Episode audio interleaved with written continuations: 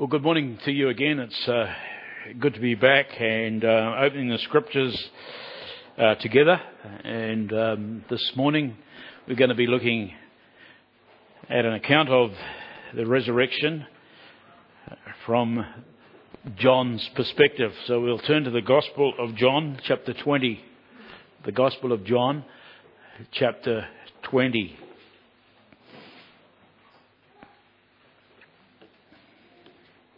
And we'll commence reading verse 1 and we'll go through to the end of uh, verse 18. John 20 and verse 1. Now on the first day of the week, Mary Magdalene came early to the tomb while it was still dark and saw the stone already taken away from the tomb.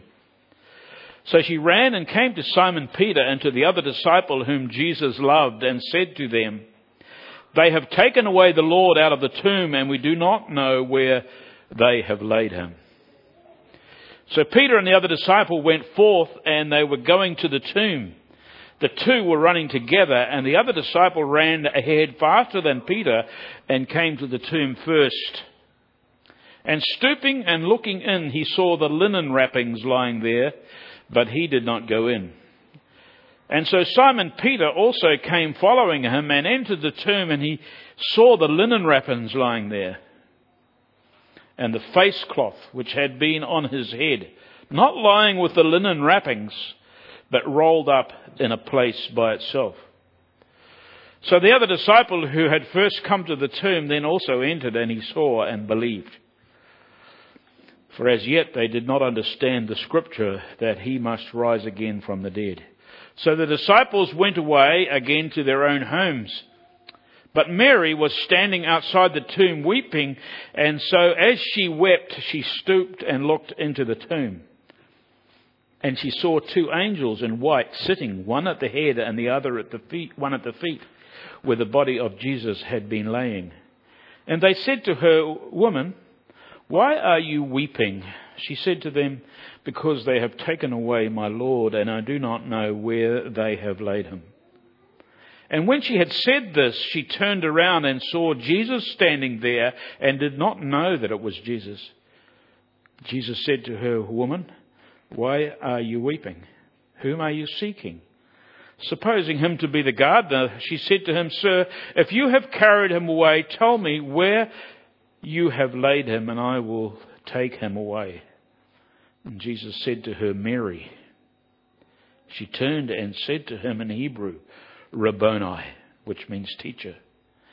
And Jesus said to her, Stop clinging to me, for I have not yet ascended to the Father. But go to my brethren and say to them, I ascend to my Father and your Father, and my God and your God. Mary Magdalene came, announcing to the disciples, I have seen the Lord, and that he had said these things to her. May God add a blessing to his word this morning. As we know, this is a special day on the calendar for Christians. And on Friday, we saw Jesus, the Lamb of God's own providing, the one who was sacrificed on the cross to pay the debt for our sin. This Saviour of sinners died. He said, It is finished. And after his death, he was laid in a tomb. It was a dark day for human history. But praise the Lord, there is a Sunday. Praise the Lord, the grave could not hold him. The Son of God, the one whom we can call now our blessed Saviour, he arose victorious over death and hell and the grave. And today we celebrate that wonderful truth. We celebrate this glorious resurrection because his resurrection is, as we have sung and thought of this morning and, and spoken and given testimony of, his res- res- resurrection is the believer's hope. He's our assurance of the promises of forgiveness and eternal life. If he never arose, we have no right and have no claim and have no grounds to have a hope of that and that assurance. Christmas is wonderful, isn't it? But the Lord's birth and his life was not enough. Not enough.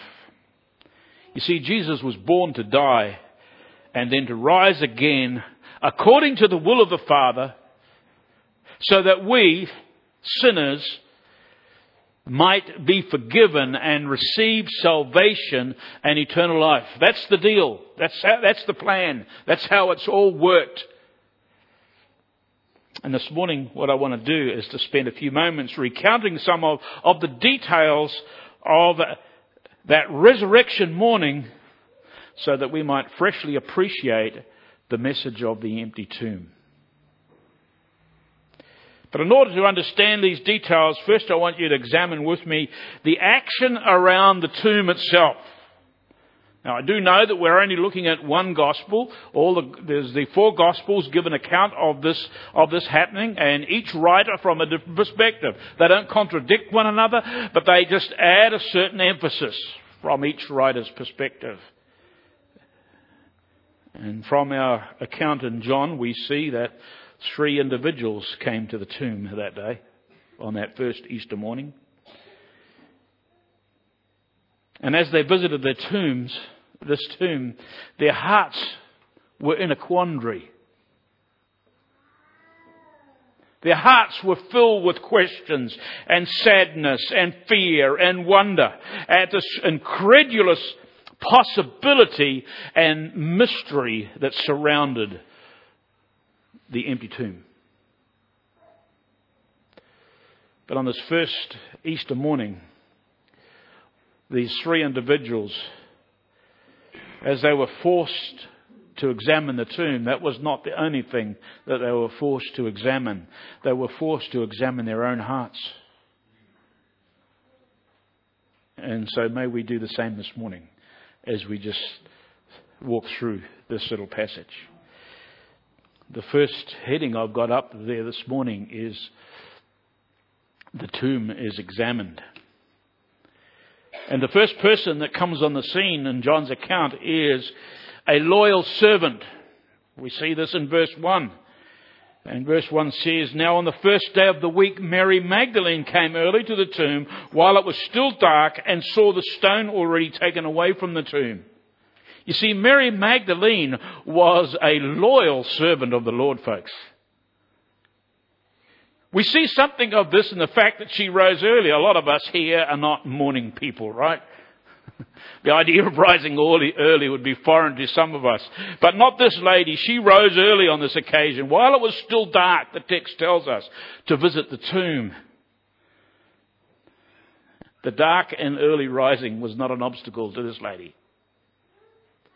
Her loyalty, no doubt, was due to the fact of what the Lord had done for her. And you know what He'd done for her? We're told of this in Luke chapter 8.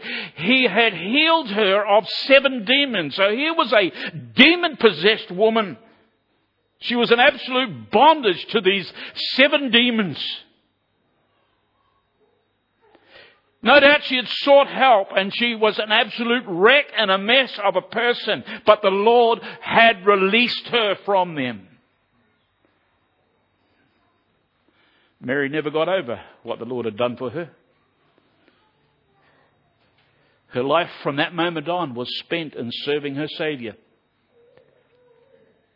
She left home, which was in Magdala, which is in the top end of the Sea of Galilee, and with other women, she followed the Lord Jesus in his earthly ministry with the other disciples, and she served him and she served them. She gave her time and her energy and her skill to the Lord. We also read of her that she was also at the foot of the cross. Read of this in the prior chapter and the other accounts of the Gospels, where Jesus was crucified and, um, and she was just wanting to serve. And here she is again, wanting to serve all the more by anointing Jesus' body with spices in his burial. You see, Mary was a devoted, loyal servant who sought every opportunity to minister to the Lord. Nothing was going to make her give up on him. What a lady, right? You know, folks, we can learn much from this. Like her, the Lord has done for us what you yourself cannot do, what no minister or pastor can ever do, what no priest or pope can ever do. You see, because through his death and burial and resurrection, he has delivered us from the bondage of sin and its eternal wages of judgment. That's what the believer can claim. For those who believe him, that's what the Lord has done. So how can we as believers dare ever get over or be slack and indifferent to the miraculous intervention of God's grace in our lives? We cannot. So as we consider the joy of his resurrection, may we be challenged as believers in the Lord to be more like Mary, to be a loyal, devoted servant till the very end. May we never forget what Jesus did for us. But we also see someone else. We see a failed servant in verse 3. Peter and the other disciple went forth and they were going to the tomb. You see, Mary was not on her own that day. We read that she went and told Peter and John, who immediately reacted, by the way. And we see these two guys running to the tomb, and John was obviously a faster runner, and he got there first. Peter was probably, might have been a bit like me, a bit heavy, you know. But as we focus on Peter, as the failed servant, we think of that because the last time we read of Peter and the last time we remember about Peter in this redemptive story was him going out of the courtyard as Jesus was being tried. And there he was going out of the courtyard weeping bitterly because why? Because he had just denied his Lord and Savior with oaths and cursings. Matthew 26 gives us a detailed account of that. Now here was this man a man who was privileged to be a part of the inner circle of Jesus' disciples. And there was an inner circle Peter, James, and John. A man who was known for his boldness of speech, and he was often the forthright spokesman of Jesus' band. Here he was running to examine the tomb. I guess we can only imagine the turmoil and heaviness on his heart that morning, as his recent failure no doubt plagued him. These had to be difficult days for Peter. He loved the Lord. He absolutely did. After all, he was the one who remember, you remember, who had confessed Jesus as Messiah, Matthew 16 and 16, and he said, Thou art the Christ, the Son of the living God. Yet, in the hour of the Lord's greatest trial and need, he was a man who failed him. Folks, it is true that Peter failed the Lord. But in reality, he is also a man that we can admire. The reason being is that we too often fail the Lord, right? But what often happens is when we fail, just like Peter did, or in a different way, what we often do is we push it out of our minds and carry on living with unrepentant hearts. We become indifferent to the conviction of our failure, and it's very quick back to business as usual for us. As we bury our head in the sand, so to speak, over the issue of our failure. But not Peter. Not Peter. The Lord in his recent death, his burial, and, and, his denial of the Lord was, was right at the forefront of his mind. And you know what? He, he wanted to put things right. And we know that he did put things right. Because he carried on being a great man of God and mightily used of the Lord. He wrote an epistle, 1st and 2nd Peter. But he wanted to put things right. My dear people, when you fail the Lord, where do you run to? Where do you go to put things right, or do you? If you're an unbeliever and never trusted Jesus Christ as your Savior, you know that you're a sinner. You know that you do things wrong. And you know that you're guilty of sin. Where do you go to? Where do you flee to?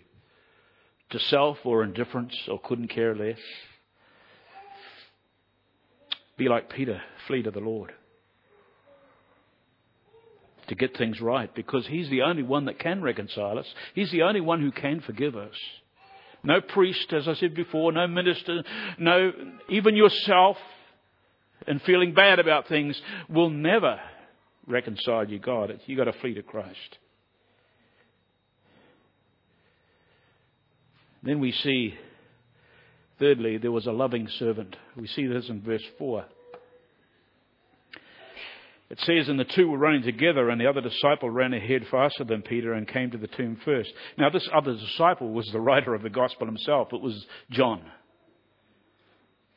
And this man was a unique person in that he had a special love for, the, for Jesus like no other did. The ten disciples, they loved the Lord. Judas is out of the picture. He never had a real love for the Lord, by the way. He went through the motions. So the ten other disciples, they loved the Lord, but John's love was special. Here was a man who always loved being close and up front and so physically near the Lord. Remember in the upper room, what is John doing? It's recorded that he's laying on Jesus' breast. He was also there at the foot of the cross, remember? And Jesus, seeing him, singles him out and says, Behold your mother. John's love for Jesus displayed a devotion that others didn't seem to find. Well, here was this man running to the tomb. And it was his devoted love for Christ that brought him to the tomb that day. He, he couldn't bear the thought of, of living and being without the Lord. Is that how our hearts resonate with Jesus Christ? I, I couldn't bear to live life without knowing the Lord and the Lord being in me. It would be frightfully terrible. I could not face tomorrow without the Lord be beside me and in me. How we all need this kind of undivided love for our Lord Jesus Christ. You know, John wrote later in his epistle, in chapter, first epistle, chapter 4, verse 18 and 19, there is no fear in love, but perfect love casts out fear because fear involves punishment and the one who fears is not perfected in love. We love because he first loved us. That's what drove John's love. It was an absolute priority to him. And he would allow nothing whatsoever in life to dampen love's zeal, his love's zeal for the Lord because of the Lord's love for him. May our love for Christ, which is, by the way, plainly seen in the way we love one another, may that be a priority that allows nothing to dampen its zeal. So we've seen a little bit about the examination of the tomb. Now we're going to have a look at the empty tomb giving evidence. You know, much time has been spent by theologians and skeptics and uh, atheists and whoever else debating on this historical happening. We're not going to go there, not going to waste your time to tell you the truth. But as God's word is true, why? Because He is true, right? We believe by faith that Jesus Christ rose from the grave.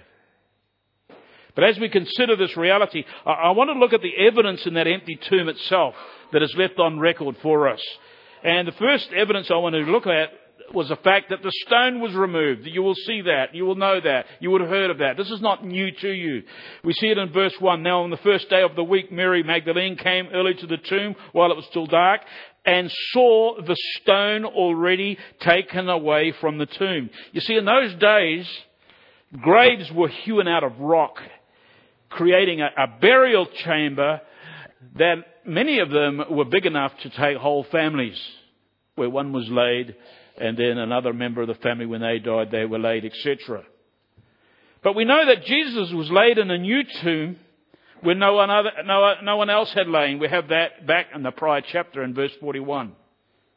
A brand new tomb. And in order to seal the tomb, a large stone was, was cut so that it could be rolled across the mouth of the tomb.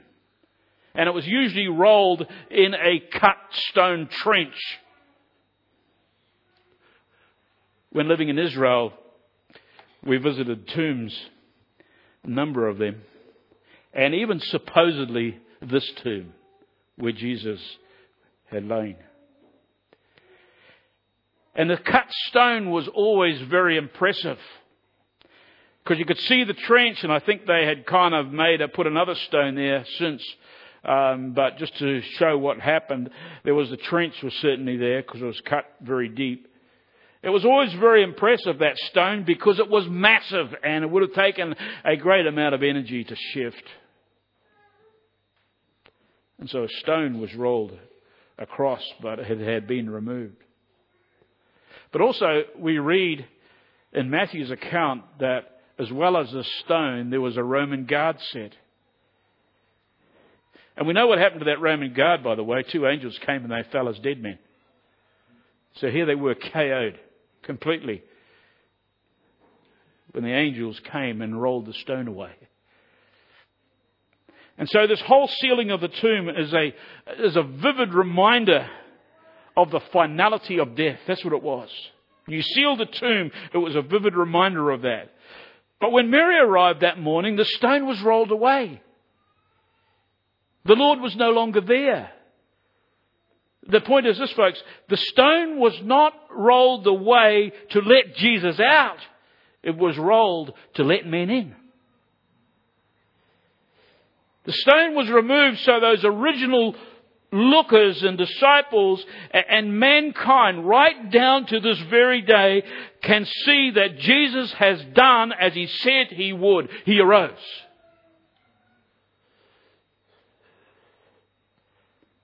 And when you walk into that supposed tomb today, one cannot help be impressed with the fact that it's empty.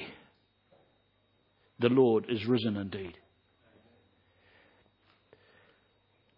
Second point of evidence is the grave clothes remained. We see this in verse 5 to 7. Let me read that. And stooping and looking in, he saw the linen wrappings lying there but he did not go in. Simon Peter therefore also came following him, and he entered the tomb and beheld the linen wrappings lying there, and the face cloth which had been on his head, not lying with the linen wrappings, but rolled up in a place by itself. According to the prior chapter, Joseph of Arimathea and Nicodemus, you know, the same man that, that um, was up a tree and, and, and trying to see Jesus, we believe. Um, they'd spent considerable time and money on preparing the body of Jesus for burial with wrappings of linen that were bathed in aromatic spices, as was their custom. But here we read that the, the wrappings, the linen wrappings remained. The Lord wasn't in them. Everything about those remaining grave clothes, what they could, it was neat and tidy, it was orderly. This was not a work of grave robbers. If grave robbers wanted to come and rob the body, they would have ripped it apart and it would have been messy, would have been untidy. Or they wouldn't have bothered even taking the grave clothes off at all. Unlike Lazarus. Remember Lazarus? when the Lord raised him from the dead, the Lord said, Loose him from his grave clothes after his resurrection. You see, but when it comes to the Lord, his glorified, resurrected body just passed clean through these grave clothes. He passed through them. And also the face cloth. I don't know if you noted that. That was put on his face. It says that it was wrapped neatly in order, all by itself. evidently, this face cloth placing was a significant gesture. It was customary in those times to use such a face cloth at meal times. And um, just like we'd have napkins or a serviette, if whatever you want to call it, they had a face cloth at meal times. And you used that face cloth not only for wiping your face, but you used it for uh, to indicate certain actions. I remember being in Israel, I very soon came to, to learn uh, the customary drink of the day was coffee, or kahawa, as they called it. And you had these little cups with no handles, you know, the little round ones, and filled it up with black coffee, and you drank your coffee and, uh, and you put your cup down. And as soon as it hit the table, the pot came and the hostess came and she filled it up again. Oh goodness, I didn't really want another one, but there you are. And so you drink it and you put it down. And then it's filled up again. And then I learnt that there was a custom. When you didn't want any more and were completely finished with coffee, you gave the coffee a cup of shake like that before you put it down. You didn't have to say anything. It was just that little shake of the coffee cup and you put it down and that meant, and that told no more. He's finished.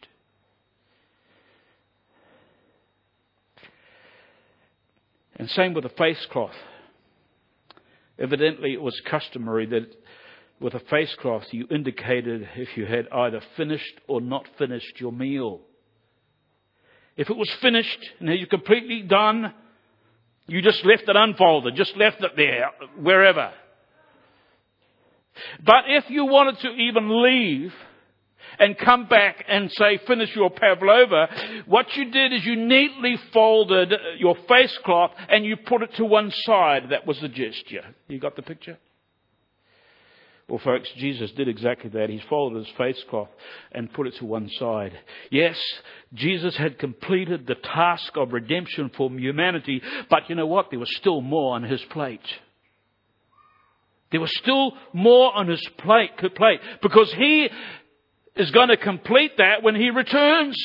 He's not done yet when it comes to his redemptive plan. For when Christ comes, he comes to, to take us people home, to usher us into glory, and to rule and reign bodily and physically on this earth. And so on that day, you will either meet him as your Savior or as a warning, you will meet him as your judge. You need to be ready because the Lord is not done yet. He folded the face cloth. We also see that the angels rejoiced.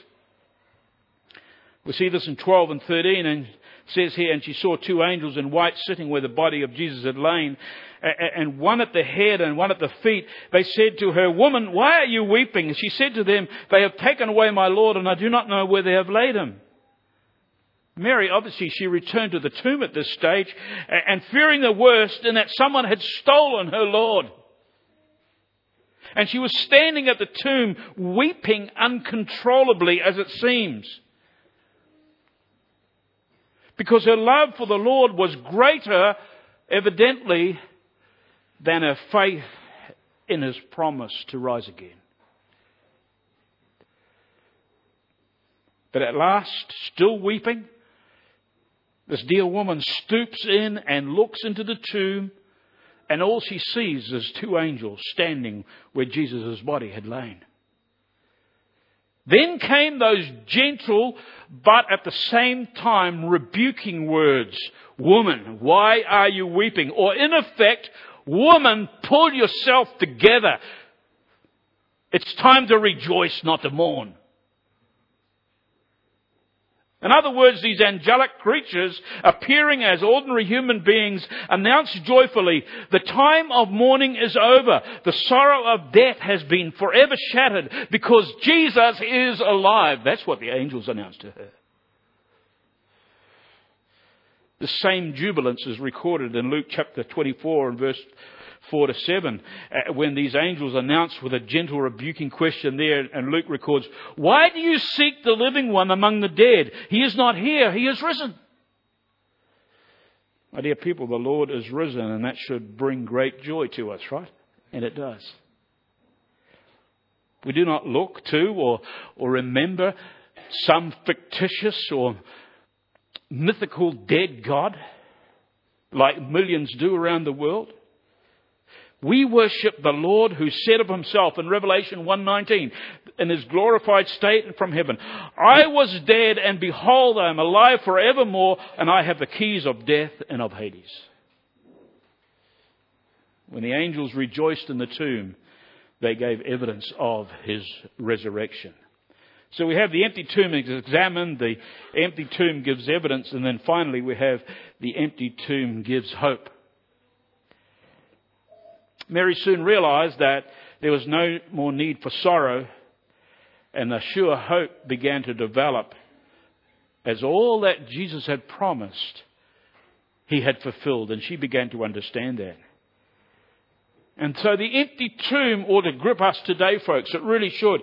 As it reveals to us the wondrous reason for hope to all those who have personal faith in Jesus Christ. And the first point is that Jesus is alive. That's the reason. Verse 14. And when she had said this, she turned around and saw Jesus standing there and did not know that it was Jesus. It's amazing, isn't it? The risen and glorified body of Christ was no match for the last view of her Saviour in his blood-stained agony on the cross. No match. But she did eventually recognize her Lord. You know when? When he spoke her name. Can you imagine the joy and elation and renewed hope she now had as she realized that the Lord was alive and well? All her woeful mourning and hopelessness was now swallowed up in the utterance of that one word when Jesus called her by her name. Dear people, what a glorious hope the believer has in Jesus Christ. Why? Because he too has called us by name. Do you know that? He has chosen his elect from before the foundation of the world, and he has written our names in the Lamb's book of life, according to Ephesians 1 and Revelation 21. The risen Lord is God's stamp of absolute affirmation that our hope in Him is absolute. It is a sure hope. Our names are recorded in heaven. The writer of the Hebrew tells us in 619, this hope we have is an anchor of the soul, a hope both sure and steadfast, and which one which enters within the veil. So we who believe and serve the risen Lord, the eternal God, the great I am, the one who calls himself and is the Alpha and Omega, he is alive. Therefore, our hope is not in vain. Amen. Because he lives, as we have sung this morning, because he lives, we can face tomorrow. What a hope we have. So Jesus now saves. We see this in verse 17. He now saves. And so this is, should give great hope to any who are unbelievers here this morning. He's still in the saving business. He's still in the redeeming business.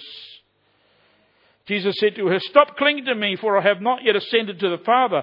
But go to my brethren and say to them, I ascend to my Father and to your Father and to my God and your God. Jesus had a mission for Mary. The mission was, Go tell your disciples what I've told you. And what she had to tell them was of vital importance.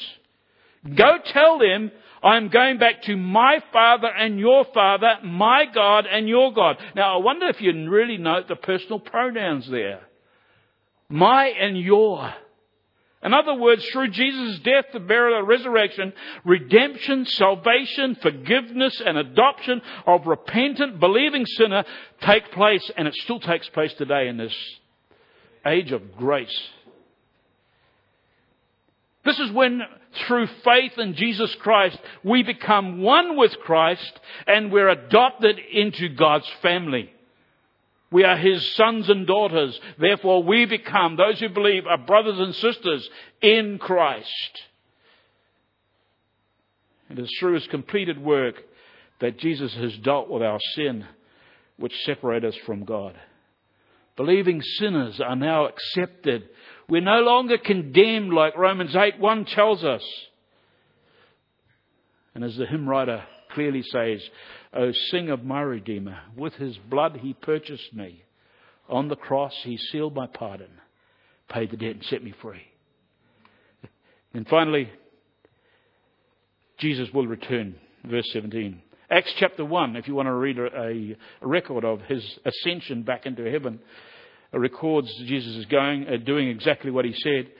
And so what this does mean now for over 2,000 years, there has been no bodily, physical presence of the Lord with his people on earth. But remember the promise he made in John 14, verses 1 to 3? Some of us have been studying it on Thursday nights in our Bible study. If I go to prepare a place for you, I will come again and receive you unto myself. That's no might be. That's an absolute promise from God Himself. People, the Easter morning so long ago, will usher in the reality of His blessed return. Oh, what a day that'll be for His people. Amen.